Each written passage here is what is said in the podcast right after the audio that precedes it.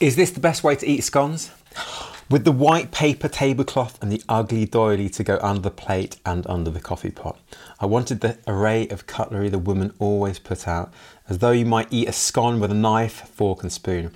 Three different spoons one for coffee, and one for jam, and one for cream. Tongs in the lidded sugar bowl. A white cup for the coffee that had already hot water in to keep it warm. All of that, and the view of the grey sea and nothing beyond it. Sounds amazing. I'm Roger, and this is Bookshook, and today I'm discussing the first half of July's book, All the Birds Singing, by Evie Wyld, published in 2013. So, each month I take a book, split it in two, and discuss it on the second and last Fridays. I'll do a first impression summary alongside my thoughts and reactions and then raise any interesting ideas so far in the novel. But be aware there may be spoilers, but only up to halfway through the novel. I'd love to share your thoughts and ideas at future episodes, so please leave a comment or start a conversation below. Or if you're listening to the episode, send an email to bookshook at yahoo.com. Welcome to Bookshook. So, I read up to chapter 15 in All the Birds Singing. There's no bad language in the podcast, but be aware that there are adult themes in the novel sexual coercion and violence, which I may touch upon. Now, the novel opens with a lady. Now, we know this lady is Jake White from the blurb, who's moved to this quote, unnamed British island, and she's tending to sheep, and one of them is being killed she could be a sheep farmer. I think that's what she is. When she goes to the local farmer shop at the village, Marling, she spies evidence that there is trouble with the family of the owner.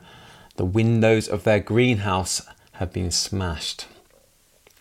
Now, on the way back, she stops the vehicle and cries over the dead sheep. She thinks of the romance of the island cottage compared to the reality. Quote, that feeling I'd had when I first saw the cottage, squat and white like a chalk pebble at the black foot of the downs, the safety of having no one nearby to peer in at me, that felt like an idiot's lifetime ago. Now, on the way back, some kids give her some rude gestures. Has she done something to upset them, maybe? Now, Don, a local sheep farmer and her neighbour, helps her out. She's only been on the island for around three years. He comes round and she thinks that the kids may have caused the death of the sheep, but he's not convinced. It is a bit of a mystery. And then we flash back to her life in Australia before she moved to this British island. She's having a shower in an outside shack next to a tractor. Quote, We are weak from the end of the job in Boodary. She thinks of, quote, being found alone and take away back there tied up and left to rot. And I'm thinking, taken back where? Bit of a shocker. And then an eye appears in an open knot in the wood in the shower saying, quote, I know what you've done. It belongs to a man called Claire. She thinks, quote, but I've covered my tracks. It's been seven months and I've covered my tracks. What has she done? Is this why she escaped to the island? What do those teens know? Claire appears later with a missing poster with Jake's face on it. Claire's called the number and found out that Jake has killed Otto's dog, all his sheep, and stolen his tractor and money. Presumably, Otto was a farmer she worked for. What did he do to incur her wrath? Now, he makes sexual demands in order to keep quiet, but Jake punches him in the jaw and leaves. Good on you, Jake you show him who's boss. Now, back in the present on the island, she thinks about her mother and calls her, but doesn't say anything. And then she falls asleep to be woken by a sound. Quote, on the wall behind me came a noise like someone drawing a nail from the ceiling to the top of my bed's headboard and stopping there, one straight, smooth, and slow line.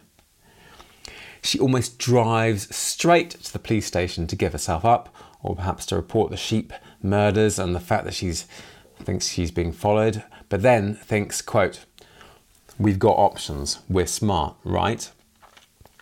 Now, back in the past in Australia again, Alan on the team tells her not to concern herself with Claire. Quote, We all have a past, and implies he may be jealous of her friendship with Greg since Claire and Greg are best friends. So she's having a bit of a relationship with this Greg character. When they're in bed sleeping, she hears noises outside and worries it may be Kelly or Otto. Quote, the hair on the back of my neck prickles. I try not to think of Kelly or picture Otto outside holding a gun and watching, holding his cutthroat. He will shoot Greg, then he will do me slowly. Kelly will snap at the air by my face as she watches me die. He will cut off my hand and give it to her as a prize. Kelly is dead, I think, but the thought is not a comfort. So I'm assuming we're supposed to think that Kelly has been killed by this character, Jake. So, back on the British island, she reports the hurt sheep, but the police officer there is sceptical as well as pretty sexist, making inappropriate comments about the fact that a young lady should have a partner. Quote, the sergeant's face went soppy. He spoke softly. I'm taking this serious, Miss White. I'm taking your happiness and your health seriously. Living alone with all that responsibility, a woman your age, it's not right. You need to get yourself into town once in a while. You need to make friends. Now, she stops off at a tea shop before heading home and discovers a hurt pigeon in her house, which dies so she releases it into the sea. I wonder if that was what was making that horrible scratching noise. Now back to Australia, and we learn she's in a place called Kambalda with no other woman, quote, in running distance. Greg, her boyfriend, questions these horrible recent scars on her back, and she lies, saying, quote, bad relationship. Now, Bean, a young labourer, loses his hand due to Claire's incompetence he gets the young boy to sharpen his tools with the grinder, and Claire gets demoted, which pleases Jake. Now back to the present again on the island, and she finds a homeless drunk on her land, whom a few chapters previously she had seen loitering in a hedgerow. She feels pity and lets him sleep in her shed. And then we go back to Australia just as she's escaped from Otto's and has come to her current sheep farm. What are you thinking about all this toing and froing between locations and times, I've got to say I'm not a massive fan of it. But anyway, carry on. Back in Australia, she proves to the other men in this male dominated world of sheep farming that she's tough and can hold her own. There are sexist comments that she has to put up with, and there'll be more on that later. She discovers a deposit of $50,000 in her bank account from her mum, and she phones her only for the phone to be picked up by her sister saying that her dad has been dead nine months. Now, did the mother steal the money, give 50,000 to Jake, and then kill her husband? So we've got a question there. Why did her dad die? Was it really an accident? Now back to the present day, and the drunk appears sober. He's called Lloyd, and he helps Jake rescue one of her sheep who's got stuck in the drainage. Now, back with Otto and Kelly, his dog. So we're going to find out what exactly happened with Kelly. I'm glad it wasn't a human and it was a dog. Not that dog suffering is bad, but I'm, I'm glad it's not murder she was uh, involved in. It seems that Otto and Jake have been having sex, and it seems that this has been against her will. She thinks of, quote, slitting his throat. Listen to this awful state of affairs. And this is Otto talking to Jake. Quote, Remember last week? Maybe it's the morning six, he says, hopefully. When my mother was preggo with my little brother, we had to give her meadow sweet just to keep water down. I'll pick some up when I'm next in town. Not when we're next in town, thinks Jake. That time has long passed. I wonder how long it would take for him to get me pregnant. Every time we finish, I squat in the shower and try to flush everything out. Is he keeping her prisoner? Has she escaped from incarceration? Perhaps they were lovers and now the relationship has gone toxic? Let's see. Now, she tries to escape whilst Otto is on the toilet. She steals a can of Otto's money and makes for the utility vehicle, the ute, but Kelly barks, giving her away. Quote, Otto's left it in gear, which I didn't notice, and so it stalls, and the panic is setting in on me. I'm already trying to think of an excuse that I was practicing my parking, or that I thought I'd drive up to the sheep. Nothing I know that will wash. And Otto is running at me, shaking the rolled up comic book he's been reading, like he's going to flog me on the nose with it. His face is an open hole of anger, and the truck starts again, and I jerk away from the dog, and Otto reaches me just in time to slam his whole body onto the bonnet. And we look each other in the eye for the count of one, and I know somehow that this will be it. That if he catches me, my body will end up in the tall, dry grasses of the paddock, with Kelly shifting me deeper and deeper in every few days, and the flies will blow me as I bloat up, and the sun peels the skin from my bones. The writing is very filmic. That standoff between Jake and Otto laying on the bonnet like a scene from some TV show like Breaking Bad. She does manage to escape and checks into a motel. A service station lady gives her a Freddo the Frog with her meal, but she doesn't eat it. Quote, he represents something I'm not sure I understand. Intriguing. So we've got a question there. What's with Freddy the Frog?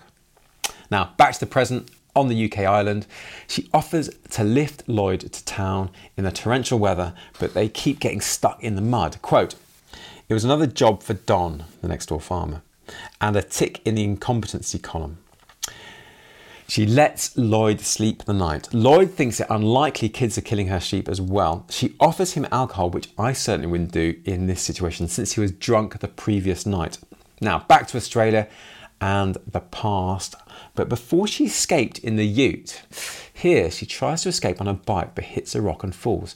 As she stares at the sky, she imagines she is with Karen. Quote, She's got her fingers laced through mine. Is that a friend? Maybe it's a past lover.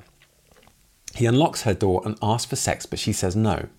Now, what kind of employer locks up their employees and asks for sex? This man seems pretty horrifying. Now, against her will, he forces her to kill sheep, so I guess he is originally her sheep farmer employer.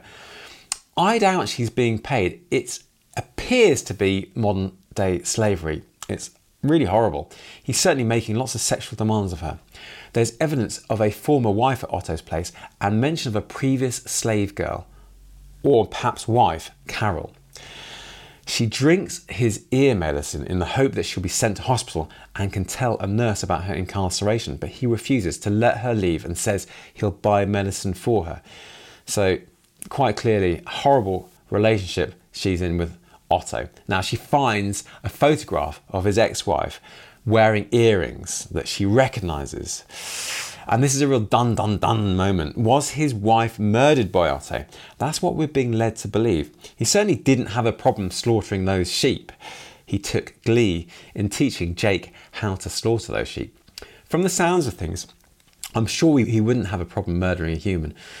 At this point in the novel, I got a really weird sense of deja vu, as if I had already read a chapter where Kelly, Otto's dog, finds a skull and earrings of this dead Carol somewhere on Otto's ranch, exposed in a shallow grave. Perhaps it's that reference she made earlier in the book that if Otto finds her leaving the ranch, her body will end up in, quote, the tall, dry grasses of the paddock. And perhaps that's how she found those earrings. We don't know yet. So, really, this poor Carol, I wonder if she was alive when Jake arrived at the ranch. It's a bit of a plot twist. Now, this is unlikely. Could Jake have killed Carol for some reason? And when are we going to get the scene where Jake gets these scars on her back? Questions, questions, questions. And another question why is the book called All the Birds Singing? There haven't been any birds so far, I don't think. And is this how Jake was led to Carol's murder? We certainly haven't seen any birds yet. Jake has mentioned a whistler, but I think that's the only bird. Anyway, onwards and back to the island and Lloyd. Quote a man with a young face, called Samson, appears asking for his father, Don Murphy, who he says, using a number of expletives, has forgotten about his son. Now, Don Murphy is the Don that we know is her farmer neighbour. Now, Jake says she bought the property off him and he now lives in the next valley. So, this is Don's son. Is this Samson the sheep killer? I wonder. Now he leaves, and Jake and Lloyd go to the pub together. She disagrees with his comment that he's killing the sheep, and when she thinks of Samson, quote, I'd felt something strange wind its way up around my heart, like I recognised him, like we'd known each other once. Those spittle grey eyes and desperate mouth, very intriguing. Now, interestingly, at the pub, Lloyd gets on well with the landlord and seems amiable. When Jake questions his conversation, he says, quote, they're interested in you. They want to know what sheep you're breeding. I'm more interested in this Lloyd character. Why is Jake not asking him any questions about who he is, where he's from, why he was hanging around, why he's just shown up? Does he have a family, work, a job? Does he live on the island? Complete radio silence on this Lloyd guy. Would she really have no questions, or is the implied author not wanting to reveal his backstory just yet? Feels a bit unrealistic. What do you think? Now, She drives home with Lloyd, drunk, and almost hits a creature, quote, large and dark with yellow eyes, which then promptly dashes off into the woods, probably a fox. Now, back in Australia and with the horrible Otto, she notices Kelly scratching the ground beneath the house and, quote, between her paws is a woman's shoe, hot pink, and to fit a very small foot. Aha, dead Carol. Maybe she's not dead, who knows? And then, after some driving lessons, she thinks, quote, I don't ask what would happen to me, left here with Kelly. If I couldn't drive myself out, left like those sheep after Carol had gone. So maybe she has known Carol alive. I'm being led to believe it was Otto who killed Carol, but perhaps it was Jake for some reason, or maybe Kelly attacked her. All I'm suggesting is that there may be other options as to how she died. Perhaps she's still alive somewhere. Maybe she's not dead. Perhaps it is Carol getting revenge. Now, remember, I mentioned the lack of birds so far in the novel. Well, Jake just comments, quote, There is always a large bird passing overhead looking at the sheep or a rabbit or the lizard or me. Maybe a vulture but vultures don't sing. So perhaps the title reflects the release of her spirit when she escapes, or the birds singing. I don't know. It may be a metaphorical release for Jake coming to this island. Anyway, she goes to the supermarket and bumps into Karen, whom remember she fantasized about holding her hand. Jake lies to Karen about Otto and says he's her uncle. Karen says she's getting married and points to a sparkly ring on her hand. Quote, a bloke with a hat pulled low over his face has looked up at us from the newspaper stand and she nods to him. Hmm. Why can't we, the reader, see his face? Intriguing. Then, bizarrely, Jake thinks that Karen, quote, looked frightened. She goes on, quote, Karen's smile faded. Stay safe, Dar, she whispers and hands me her box of cereal bars. And as she does it, she strokes the back of my hand, hidden behind the box. Why all these lies between what appears to be former lovers? They appear to be both in slave relationships, but perhaps I'm having the wool pulled over my eyes. They could be just friends, of course. Now, Otto goes out to the shops, leaving Kelly behind, which is unusual. When he returns, Jake senses something has changed. He, quote, makes love, my quotes, to her tenderly, locks her in her room for the night, and she hears Kelly scratching around under the house. Presumably, we're supposed to think she's digging around for dead Carol. And who locks their employee in their bedroom? And then, quote, as I fall asleep, a bird cries in the night and it sounds just like a fire horn. Again, no singing birds just yet. And there the first half ends, up to chapter 15 and some very intriguing questions. I wonder why she knows that Samson guy, or she she seems to recognise him. That seems very strange. I think this Carol woman is going to come into play in the second half. I have a sneaky suspicion that Jake might not be so innocent. Did Carol attack Jake in some way? Maybe Karen was involved. Now, there are some unanswered questions. Why did Jake's dad die? Was it just an accident at the marina? I didn't mention that it was supposed to be an accident at the marina, but that's what the mother said, I think. And why did her mum deposit 50,000 Australian dollars into her account? And what happened to Otto's? What is the dog Kelly scratching around for? And what's with the Freddy the Frog that she was given at the servo, the service station, and doesn't want to remember? And why is the book called All the Birds Singing? She's living in a very bravado world where the men show off their strength by arm wrestling and assume that Jake has been employed as the cook very sexist thinking. Now, there's a lot of Australian words. We've got dunny, toilet, servo, service station, as I mentioned. We've got animals dingo, goanna, kangaroo, possum, whistler, a bird, a bandicoot. We've got a road train, we've got a waterhole. Lots of really nice Australian expressions like something you can't find, dull, dull. Such an interesting way of talking about a person it's certainly a world of hard knocks, and she learns to be tough from nature. Quote, when I see kangaroos, I am so surprised I don't slow or swerve or do anything other than watch as they bound past the bonnet of the car and I catch one on the hindquarters and it flies up in the air like I've made it into a different creature by hitting it. It comes down and when it lands, it doesn't just lie there dead, it's on its feet before I can even stop the truck and it is gone into the low brush, faster even than it was moving before. I sit watching my hands wrapped hotly around the steering wheel, my heart bouncing at my gullet. I can't believe it just got up and went. I was going at least 90. I laugh out loud at how wonderful life is that it takes a hell of a knot like that and it's just fine. This perhaps is how Jake is going to cope with the Otto situation.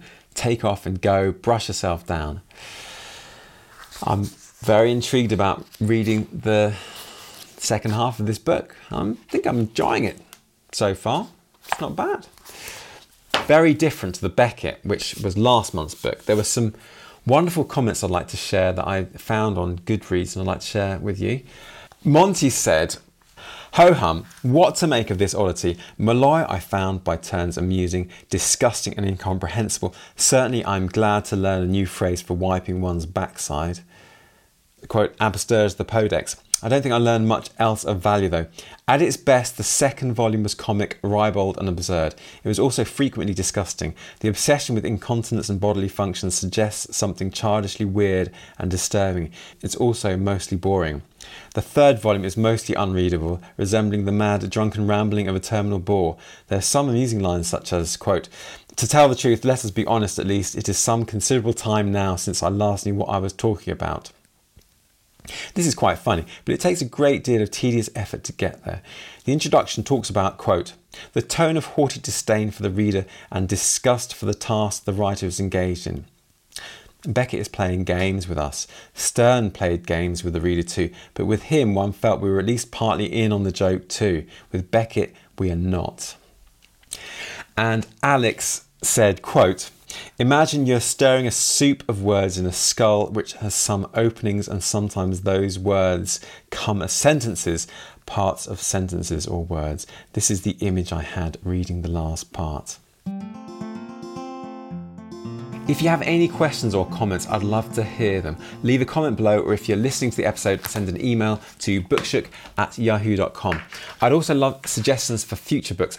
Maybe there's been one sitting on your shelf for ages which you haven't got around to reading and you just need that push to get started. Talking of next books, after I've discussed the second half of All the Birds Singing in two weeks, that's the 28th of July, August two episodes will be all about books one and two of Gargantua and Pantagruel by Rabelais. So get that one at the ready if you can.